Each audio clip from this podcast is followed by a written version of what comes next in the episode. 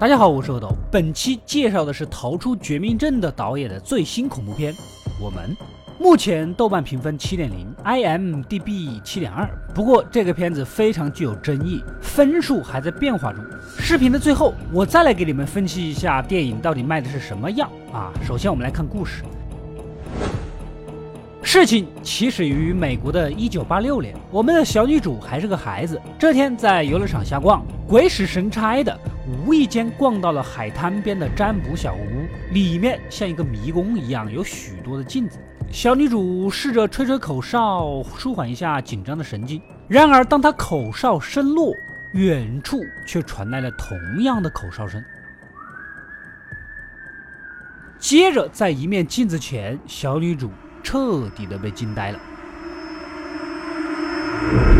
时间来到了现在，我们的女主已经长大成人，不仅嫁为了人妻，还有了两个孩子，童年的阴影似乎已经过眼云烟了。这不，一家人回到老家度几天假，丈夫提议明天去海滩玩玩吧。这一下勾起了女主的回忆，当年的占卜屋正是在那个海滩呐。犹记得那次事件之后啊，她被吓得得了应激障碍一样，话都不会讲了。不过毕竟也过去了这么多年，拗不过丈夫，也为了家人玩得开心，也就硬着头皮去了。在沙滩那儿，小儿子上个厕所回来，发现了一个奇怪的人，面朝大海，春暖花开一样的姿势，双手敞开。奇葩人很多，这本不奇怪，可怪就怪在这个人的右手似乎在滴血。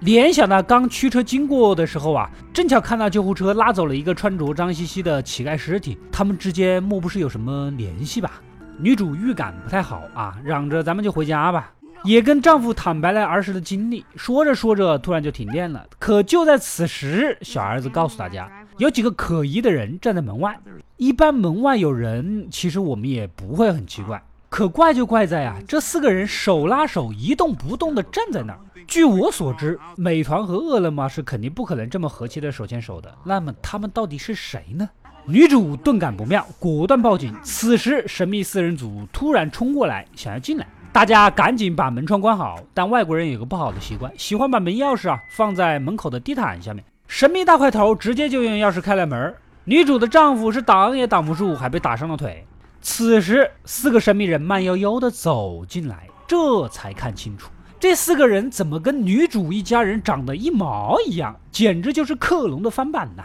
女主的那个翻版开口了，话说的不怎么利索，但听还是听得懂，言语中似乎在讲述一个女孩和她影子的故事。这个女孩啊做什么，影子啊也跟着做什么。但是女孩在阳光温暖的环境长大，影子却在阴暗的角落求生，长期如此，影子无比的怨恨。这么说来，他们四人就是女主一家人的影子，他们就是来复仇的。可女主怎么得罪他们呢？啊，为什么会无缘无故出现影子呢？这跟女主小时候的经历有什么联系吗？说着，女主的影子呢递过来手铐，让她自己把自己锁住，只是大块头把丈夫给拖出去，又放女主的女儿逃跑，再让自己的影子女儿去追，接着让小儿子的影子拉着小儿子一边去玩，似乎是想故意玩女主一家呀，啊，又像是有什么话要对女主单独说一样。女主实在是忍不住了，就问她啊，你到底想干什么？影子直白的就说了，我们等今天等了很久了，我们要的就是挣脱束缚。丈夫那边眼看着对方准备将她杀死啊，她趁其不备一棒子呼过去，倒是也捡回来一条命。而小儿子跟小儿子的影子玩火，她也吓得不行，利用影子总是模仿她的那个行为，趁机一把将她锁到储物间。女主的影子听到了影子儿子的呼叫声呢，就是过去救援，所以女主呢趁此机会把手铐凿开了跑出去。正巧呢，女儿跑得快，加上运气好，中途有个人帮她挡了一命，也从大女儿影子的手中逃走。一家人集合到了一起，乘着船没地方可去，那干脆去好友大白的家里躲一躲吧。就在大白家，他们一家人也感觉不对劲，听到外面有闯入的声响，突然四个他们的影子冲进来，几刀捅死了他们。这四个影子跟他们家是一模一样的翻版，看来事情并不简单呐、啊。这个时候女主一家人正好跑过来，一看到大白，哎，这个不对劲啊，还没来得及跑就被拉进了屋子。丈夫让两个孩子先跑，自己引诱影子跟过去，准备放一次风筝。俩孩子拿上趁手的武器，打算进去救女主。先跟大白家两个女儿的影子互殴了几把，最后在关键时刻姐弟俩合力打死了大白老婆的影子，算是把这家的影子给全部干趴下了。此时电视里传出了新闻，原来呀，影子并不是他们两家独有，外面有大量的影子出现，手持剪刀乱杀人不说，还手牵手连成一线，搞不懂他们药里卖的是什么葫芦。女主觉得这里不安全，这群影子既然是影子啊，那就肯定知道他们的想法，待在这里必死，不如逃往墨西哥。说走就走，一家人刚上了车，大女儿的影子就挡在了前面。由于大女儿运动能力强，她的影子也是真能跑啊，刘翔都跑不过她。大女儿气呀、啊，一不做二不休，直接挂档，一脚油门撞过去，叫你长得像我，这是属于她的专属时刻，这是我独享的 moment。 OK， 呼呼呼呼。沿着海岸线一路逃命，这里早已被袭击，尸横遍野。前方正好有一辆着火的车挡住了去路。诡异就诡异在，这辆车就是他们家的车，又是被点燃的。联想起小儿子的影子喜欢玩火啊，这说明他就在附近啊。果然如此，女主颤颤巍巍地走上前，想看清楚他在干什么。车里的小儿子顿悟了，毕竟是他的影子，对他还是有一定了解的，这肯定是个大陷阱，大家赶紧下车。原来这里被撒上了汽油，儿子的影子正准备点燃他们的车。此时小儿子灵机一动，如果影子会模仿本体的动作，那他也就可以控制影子了啊！于是乎，就在汽油要被点燃的关键时刻，小儿子双手张开，慢慢的往后退，而他的影子呢，同时也张开手往后退，结果就引得他的影子退到了燃烧的火堆里，就这么挂了。如此的同步无线信号也是挺好的，无稽的吧？虽然此招甚妙，但是暗处的角落，女主的影子还藏在这里，一把抱起小儿子就跑啊！听到丈夫的呼喊声，女主才反应过来，赶紧追过去。眼见这片海滩往外延伸出很多人手牵手，旁边的占卜屋呢，就是女主小时候受过创伤的地方，顾不了那么多了，女主直接追进去，穿过无数镜子，顺着一路走到底。既然这里还有一个地下隧道，看样子下面还挺大的。顺着电梯下去呢，不仅大还深，走到最里边，到处都是乱跑的兔子，显然是从旁边笼子里放出来的。继续寻找，其中一个房间还真就找到了女主的影子，在黑板上涂涂画画呀。影子问道，在外面生活的如何啊？那还用说，爽的一批呀。影子缓缓的也就说出了背后的这一切真相。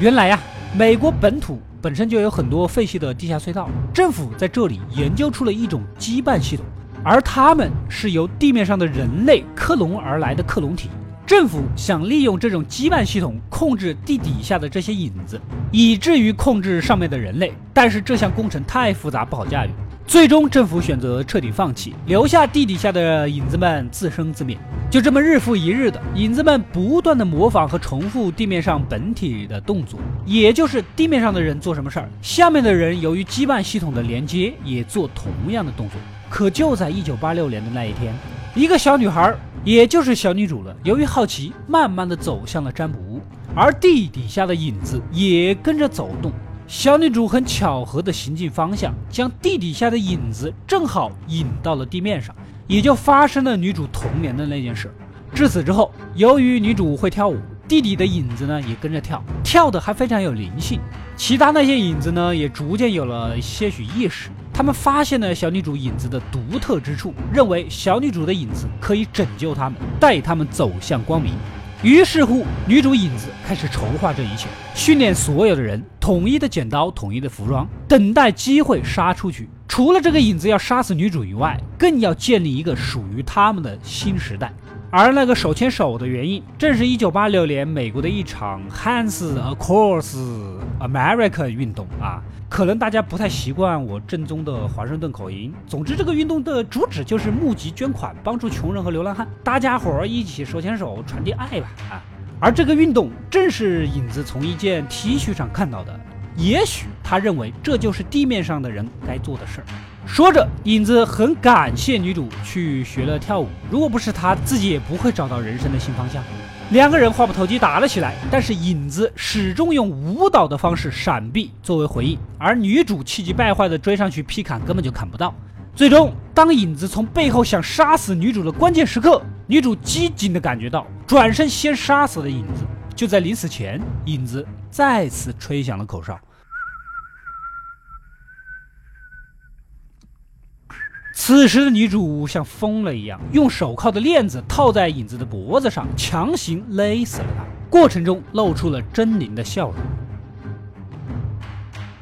从旁边柜子里救出小儿子，两人搀扶着走出来。丈夫和大女儿啊在外面等着。一家人虽然经历了如此不平静的夜晚，但似乎一切都结束了。但真的吗？真的一切都能结束吗？女主坐在车里，记忆再次回到一九八六年的那个晚上。小女主进入占卜屋，见到了影子，没想到影子直接就把她掐晕，拖到了地底的深处。等醒来的时候，她已经被锁住。影子换上了小女主的衣服，然后笑盈盈的离开。之后的影子也就被带回了家，也就是说，现在的女主其实才是地底下的影子，而之前被杀的影子才是女主本体啊！怪不得之前小女主被带回家之后不会说话，仿佛变成了另外一个人，因为她根本就不是真人。而刚才杀死的影子临死前吹的口哨，实际上是让女主意识到了自己才是影子。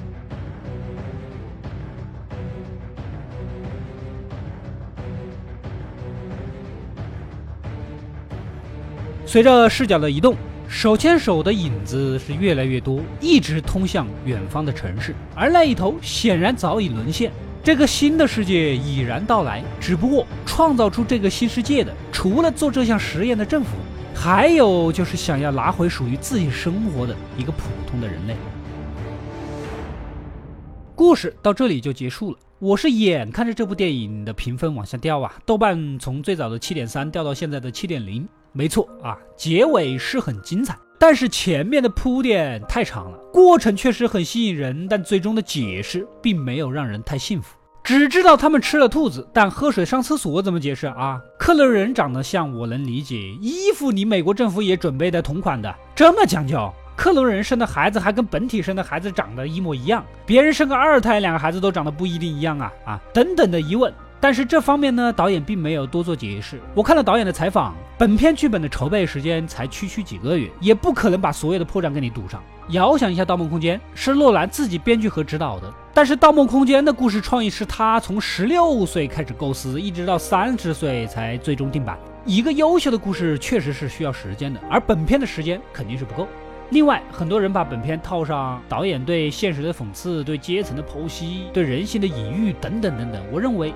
这统统是过度解读。你知道他是黑人导演，你就认为他所有的电影都想讽刺白人，给黑人翻身。你要知道是一个女性导演，你就认为他拍的一定是宣扬女性独立、女人能顶半边天的电影吗？导演史蒂芬·斯皮尔伯格是个犹太人，他拍过一系列的战争片，《辛德勒名单》、《拯救戴宾·瑞恩》、《间谍之桥》、《太阳帝国》，这些来揭露纳粹的罪恶行径，但是他也不是每部片子都怼纳粹啊。我们这部片子在结局大反转之前的所有有意识的设定啊，几乎都是在暗示往后的剧情。比如一开始关在牢笼的兔子全部都是白色，就其中一个是黑色，暗示着实验和囚禁。四人第一次去海滩也特意暗示了他们的影子，一个红色飞盘正巧不多不少的盖住了地毯的一块蓝色图案，暗示了影子的代替。影子给女主手铐让她自己铐上，不也是暗示后面她最先铐的女主本体的吗？直到最后女主也没有把手铐取下来，也许就是暗示着她一朝被囚禁，一生都逃不开心魔吧。一切的一切都是暗示剧情，跟什么社会阶层啊、肤色啊、现实预言没有半毛钱的关系，他们都围绕着剧情服务。还有那个手牵手运动，历史上真的是声势浩大，天天电视上放广告呼吁大家一起来手牵手十五分钟，宣称有六百五十万人参加，预计募集五千万美元，结果最后只募集了一千五百万。你可能觉得这还是很多的呀，啊，也值得。但是其实活动一开始就有两个公司一共捐了一千六百万，简单说他们花这么巨量的钱做宣传，最后还不如提个口号之后躺在家里什么也别干。而女主小时候呢就很感兴趣这个活动，这也就是地底下的影子们在女主本尊的带领下返回地上，依然还用这种方式还愿吧。导演曾说他看过这个手牵手的广告之后啊，很受震撼，所以将这个加进去，其目的是加强电影的真实感，真实发生的事和编的故事结合到一起，这是剧本创作常用的手法之一。另外的其中一个情节啊，一个沙滩上一个流浪汉手持牌子，上面写着旧约耶利米书十一章十一节，后来女主在儿子的房间时钟也变成了一一一一，这章节原话是上帝说的，我必使灾祸我临他们，使他们不能逃脱，他们必向我哀求，我却不听。这是暗示克隆的事啊，但你要解读为人类克隆的行为必遭天谴，也完全说得通，但它主要是担负预告后续剧情的作用，所以本片不需要过度解读，那是外行人经常干的事。剧本由一个又一个的矛盾冲突构成，只要是电影就有冲突，人类的历史本身也是一个冲突、斗争、压迫、反抗的过程。在电影里边，你可以解读出你想要的一切寓意，因为你想在镜子里面找自己，那你一定找得到。